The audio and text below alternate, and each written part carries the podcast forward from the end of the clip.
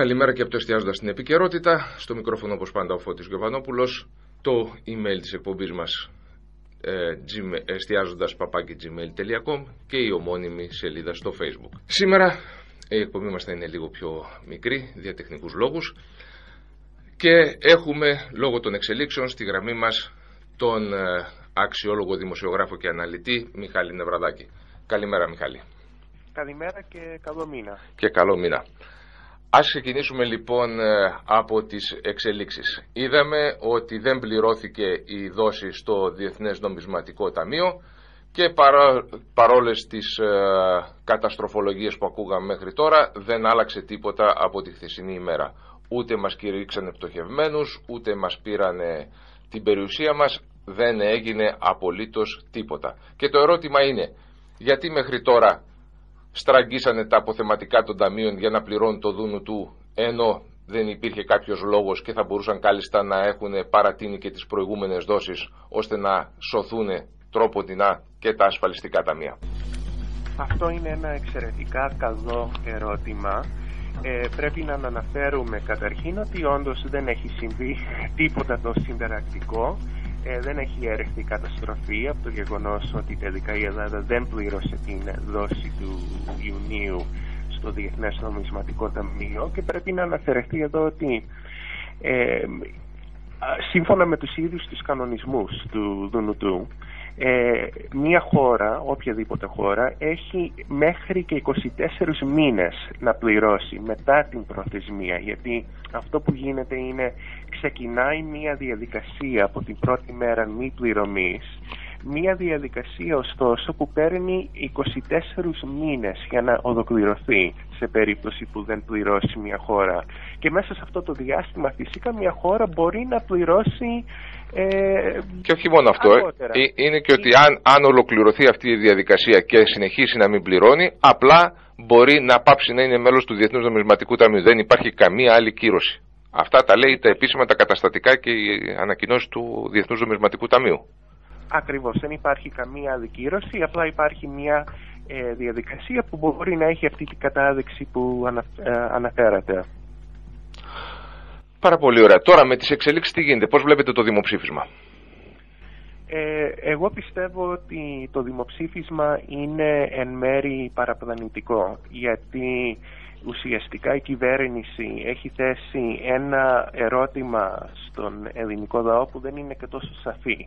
Ρωτάει δηλαδή τον ελληνικό λαό να εγκρίνει ή να μην εγκρίνει ε, μία πρόταση από τους λεγόμενους ευρωπαϊκούς θεσμούς ε, η οποία δεν έχει ξεκαθαριστεί ε, στο ίδιο το ψηφοδέλτιο από ό,τι φαίνεται που θα υπάρξει τι ακριβώς συμπεριλαμβάνει αυτή η συμφωνία. Αλλά ακόμα χειρότερο είναι το γεγονός ότι δεν έχει ξεκαθαρίσει η κυβέρνηση τι ακριβώς στα μάτια της θα, ε, θα σημαίνει το όχι. Ε, ακούσαμε χθες την ε, κυρία Βαλαβάνη να λέει ότι αυτό και τον κύριο Τσίπρα να λένε ότι αυτό θα, είναι, θα το χρησιμοποιήσουν στις ε, διαπραγματεύσεις στη συνέχεια με τους θεσμούς. Αλλά διαπρα, διαπραγματεύσεις προς ποια κατεύθυνση, τι θα προτείνει ο ΣΥΡΙΖΑ, θα, θα γυρίσει, θα επανέλθει με κάτι παρόμοιο με την ε, πρόταση 47 σελίδων ε, αυτή την περίφημη πρόταση των 8 δις ή των 8,5 δις ε, που περιλαμβάνει και αυτή η ιδιωτικοποίηση, περιλαμβάνει πρωτογενή πλεονάσματα, περιλαμβάνει περισσότερα μέτρα λιτότητας. Είναι ουσιαστικά μία light έκδοση της ε, πρότασης των λεγόμενων θεσμών. Ε, αν ε, η κυβέρνηση μετά από ένα όχι του ελληνικού λαού συνεχίσει να προτείνει αυτά τα μέτρα στους ευρωπαϊκούς θεσμούς τότε για ποιο λόγο να γίνει το δημοψήφισμα; Λιτότητα έχει, συμπεριλαμβάνει και η μία πρόταση και η άλλη Μήπως για να καλύψει το, το ζητούμενο ότι δεν μπορεί να φέρει κατευθείαν μνημόνιο ή μέτρα χωρίς κυρώσεις ή χωρίς αντίδραση του λαού και να δημιουργήσει την ψευδέστηση ότι διαπραγματεύεται. Γιατί είχαμε τη συνέντευξη του ε, Γιώργου του Τσίπρα, του ξαδέρφου του Πρωθυπουργού, ο οποίος ε, σε μια συνέντευξη του στον ε, Νίκο Μπογιόπουλο είπε ότι ε, μάλλον θα πάμε για τα μέτρα των 47 σελίδων συν 10 όπως και ο φίλης ε, στον Ενικό στο Χατζη Νικολάου παραδέχτηκε ότι προς εκεί κατευθύνονται σε, σε περίπτωση του όχι.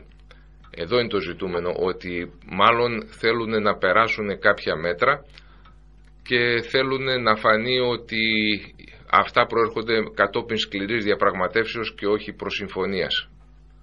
Αυτό δεν θα με ξάχνιαζε προσωπικά, είναι μία πάγια τακτική ε, να προτείνεται κάτι που είναι πιο οδυνηρό, ε, που γνωρίζουν από δίκαλα ότι θα απορριφθεί από το λαό οποιασδήποτε χώρας για να επανέλθουν στη συνέχεια με την αληθινή πρότασή τους η οποία είναι και αυτή οδυνηρή αλλά ελάχιστα καλύτερη από την προηγούμενη για να παρουσιαστεί στη συνέχεια ως μεγάλη επιτυχία ότι τουλάχιστον αποφύγαμε τα χειρότερα.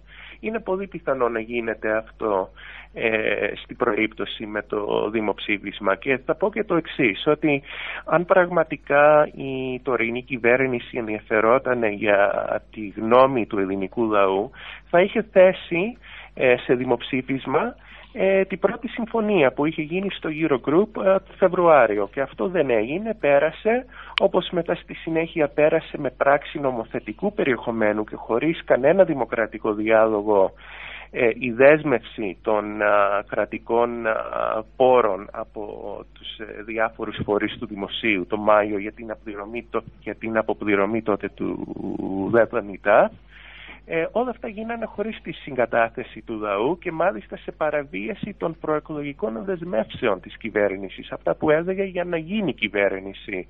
Τώρα ξαφνικά θέλουν να μας πείσουν ότι ενδιαφέρονται για τη γνώμη του λαού και ότι δίνουν το λόγο στον λαό. Αυτό για μένα δεν, δεν δογαριάζει. Ναι, επίσης και εγώ έχω την εξής απορία. Εφόσον αυτοί έχουν βγάλει με την Επιτροπή της Βουλής, την οποία οι ίδιοι συνέστησαν, μην ξεχνάμε ότι ήταν πρωτοβουλία της Κωνσταντοπούλου, ότι το χρέος ε, είναι παράνομο. Άρα για ποιον λόγο πρέπει κάποιος να πάρει μέτρα για να πληρώσει ένα παράνομο χρέος; Ποιο είναι το νόημα των μέτρων; Αυτό δεν μπόρεσα να καταλάβω.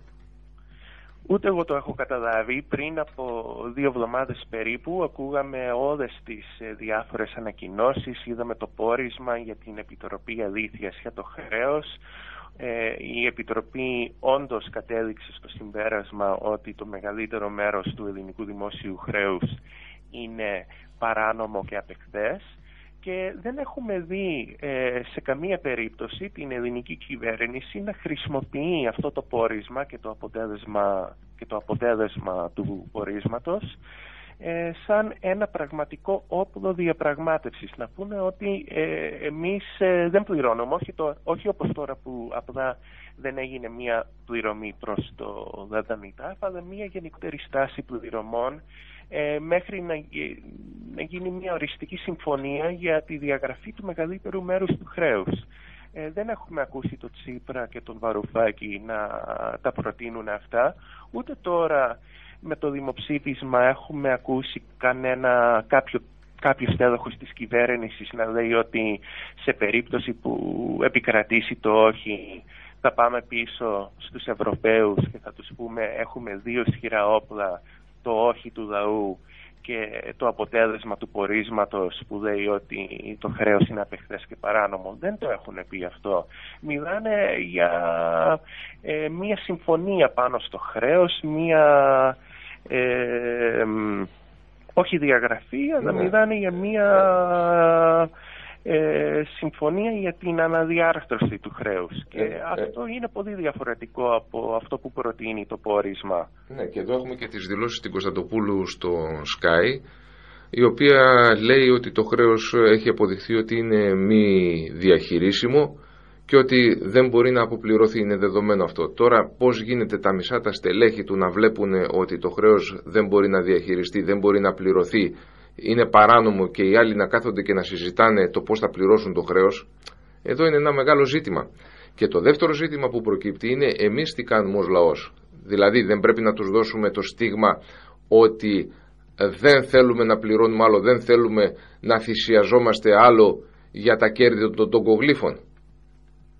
Πιστεύω όπως γίνονται οι διαδηλώσεις υπέρ του όχι στην Αθήνα και στη Θεσσαλονίκη και σε άλλες πόλεις, πιστεύω ότι με τον ίδιο τρόπο ο ελληνικός λαός πρέπει ειρηνικά να κινητοποιηθεί και να εκφράσει τη γνώμη του προς την κυβέρνηση και την Ευρώπη για αυτό το θέμα του χρέους. Να πούνε ότι εμείς σαν, ελληνικό λαός, ε, σαν ελληνικός λαός δεν επιθυμούμε να φορτωθούμε άλλο με ένα χρέος που είναι παράνομο, που είναι απεχθές, έχει αποδειχθεί αυτό και που μάλιστα φορτώνει όχι μόνο εμάς αλλά και τις επόμενες γενιές, τα παιδιά μας και τα εγγόνια μας. Ε, πιστεύω ότι πρέπει να έρθει ένα πολύ ισχυρό μήνυμα από τον ελληνικό λαό, όπως γίνεται τώρα και με το όχι, ε, και πιστεύω ότι και τα δύο μηνύματα μπορούν να συνδεθούν πολύ εύκολα. Ναι, δηλαδή είναι καθαρά ε, θέμα κινητοποίησης ε, του κόσμου για να δώσει ένα ηχηρό μήνυμα στην κυβέρνηση ότι πλέον δεν ανέχεται άλλη κοροϊδία, άλλες κολοτούμπες τρόπον τεινά και ότι πλέον απαιτεί αυτό το χρέος να μην πληρωθεί στο σύνολό του. Δηλαδή να πάμε στους διεθνείς οργανισμούς, να εφαρμόσουμε το διεθνές δίκαιο και πρωτίστως να προστατεύσουμε τους Έλληνες. Πρώτα είμαστε Έλληνες και μετά Ευρωπαίοι και η αυτή κυβέρνηση εκλέχθηκε κυβέρνηση της Ελλάδος, όχι της Ευρώπης. Διότι δεν είδαμε πουθενά από τους Ευρωπαίους έστω ένα δείγμα συμπαράστασης, ένα δείγμα βοήθειας. Το μόνο που κάνουν είναι να ζητούν μέτρα για να πάρουν τα λεφτά και την περιουσία. Τίποτα περισσότερο.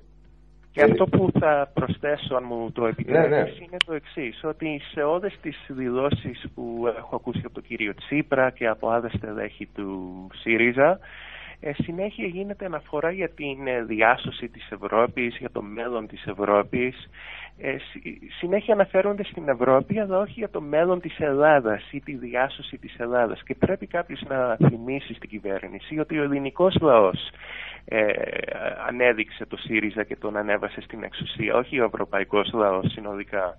Και η ευθύνη τους είναι προς τον ελληνικό λαό και τους Έλληνες ψηφοφόρους και όχι ε, την Ευρώπη. Και μάλιστα αν η κυβέρνηση του ΣΥΡΙΖΑ κάνει το σωστό και, και υποστηρίξει ε, τα συμφέροντα του ελληνικού λαού και της Ελλάδας σαν ένα κυρίαρχο κράτος, αυτό θα κάνει μεγαλύτερο καλό ε, στο λαό της Ευρώπης γιατί θα δώσει μετά ε, ένα πολύ θετικό παράδειγμα και σε άλλες χώρες που βιώνουν παρόμοιες καταστάσεις όπως η Ισπανία, όπως η Πορτογαλία, όπως η Ιταλία ε, να εκλέξουν ε, και αυτές όταν έχουν την ευκαιρία μια κυβέρνηση που θα κάνει, που θα λειτουργεί με, με βάση τη λαϊκή εντολή.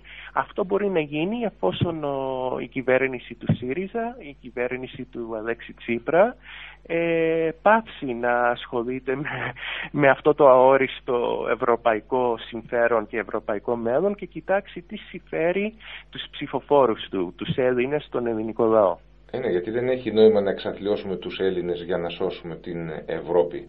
Για ποιο λόγο να θυσιαστούμε εμείς και να μην θυσιαστούν κάποιοι άλλοι; Τι νόημα έχει; Δηλαδή εμείς είμαστε οι ηφηγένειες της Ευρώπης για να μπορούν μετά να μας λένε τεμπέληδες ανίκανους, αντιπαραγωγικούς και όλα τα υπόλοιπα που μας σέρνουνε; Μιλάμε για μια Ευρωπαϊκή Ένωση δυστυχώς που τα τελευταία χρόνια έχει δείξει τον χειρότερο της σε αυτό ή κάποιος θα μπορούσε να πει το πραγματικό της σε αυτό σε όλους τους τομείς. Και όχι μόνο με το τρόπο που έχουν αντιμετωπίσει την Ελλάδα και τους Έλληνες που είναι για μένα τουλάχιστον άκρος ε, ρατσιστικός αλλά το βλέπουμε και με ζητήματα που αφορούν όλη την Ευρώπη, όπως για παράδειγμα την Διατλαντική Συμφωνία, το λεγόμενο TTIP, ε, Transatlantic Trade and Investment Partnership, που είναι μια ε, συμφωνία που ε, αυτή τη στιγμή διαπραγματεύεται στα κρυφά ανάμεσα στην Ευρωπαϊκή Ένωση και τις Ηνωμένες Πολιτείες που συμπεριλαμβάνει πολύ οδυνηρά μέρα για το εμπόριο, ε, για το πώς οι εταιρείες, οι πολυεθνικές, ε, οι φαρμακευτικές κτλ. θα καλύπτονται από την ευρωπαϊκή νομοθεσία. Ε, προβλέπεται ότι αυτή η συμφωνία θα οδηγήσει σε μεγάλη αύξηση της ανεργίας τόσο στην Ευρώπη όσο και στις Ηνωμένες Πολιτείες. Οι διαπραγματεύσεις είναι εντελώς μυστικές η Ευρωπαϊκή Ένωση έχει δώσει, έχει βγάλει στο φως πολύ λίγες πληροφορίες για το τι ακριβώς συνέβη σε αυτές τις συνομιλίες που γίνονται. Ε, και μάλιστα οι, τα μέλη του Ευρωπαϊκού Κοινοβουλίου ε, έχουν αναγκαστεί να, να συμφωνήσουν γραπτός ότι δεν θα, ε, δεν θα δηλώσουν τι συμπεριλαμβάνουν αυτές οι διαπραγματεύσεις και αυτά τα κείμενα που έχουν κυκλοφορήσει. Δηλαδή μιλάμε για έναν θεσμό που λειτουργεί άκρος αντιδημοκρατικά. Βλέπουμε και από το γεγονός ότι όλα τα υψηλόβαθμα στελέχη ε, της Ευρωπαϊκής Ένωσης όπως ο κύριος Γιούγκερ για παράδειγμα δεν τους έχει εκλέξει κανένας. Δεν μιλάμε για έναν θεσμό που λειτουργεί με ε, δημοκρατικές ε, ρίζες και με διαφάνεια. Και βλέπουμε ότι συνέχεια σε αυτές τις θέσεις, ε, πρόεδρος του, της Κομισιόν και τα λοιπά, ε, συνέχεια βλέπουμε άτομα από τις ίδιες χώρες, από τη Γερμανία, από την Ολλανδία, από τις σκανδιναβικές χώρες. Είναι ένα κλαμπ των λίγων και των ισχυρών, ε, δυστυχώς. Ναι, και το ερώτημα είναι τι δουλειά έχουμε εμείς με αυτούς. Δυστυχώς θα πρέπει να σταματήσουμε εδώ αυτή την ενδιαφέρουσα συζήτηση γιατί ο χρόνος μας πιέζει, υπάρχουν άλλα ζητήματα στη μέση. Ευχαριστούμε πάρα πολύ για τη συμμετοχή σου. Θα χαρούμε πάρα πολύ να σε έχουμε πάλι σύντομα μαζί για να αναλύσουμε και τα υπόλοιπα θέματα. Ε, έχεις να προσθέσεις κάτι τελευταίο; Ε, ε, εγώ απλά θα σας ευχαριστήσω για την μια φορά που μου δώσατε την ευκαιρία να μιλήσω στην εκπομπή σας και ελπίζω να τα ξαναπούμε σύντομα. Okay. Εντάξει. Ευχαριστούμε πολύ. Ακούσαμε και την ανάλυση από τον δημοσιογράφο αναλυτή ε, Μιχάλη Νευραδάκη. Όπως είδαμε έχουμε μια Ευρώπη η οποία έχει κάποιους αντιδημοκρατικούς θεσμούς οι οποίοι δεν λειτουργούν προς όφελος των λαών αλλά προς όφελος κάποιων συγκεκριμένων συμφερόντων και είναι στο χέρι μας να δώσουμε μια ηχηρή απάντηση για να μπορέσουν να καταλάβουν ότι πλέον δεν έχουμε σκοπό να υποφέρουμε άλλο για να κερδίζουν κάποιοι. Αυτά για σήμερα. Καλή σας ημέρα.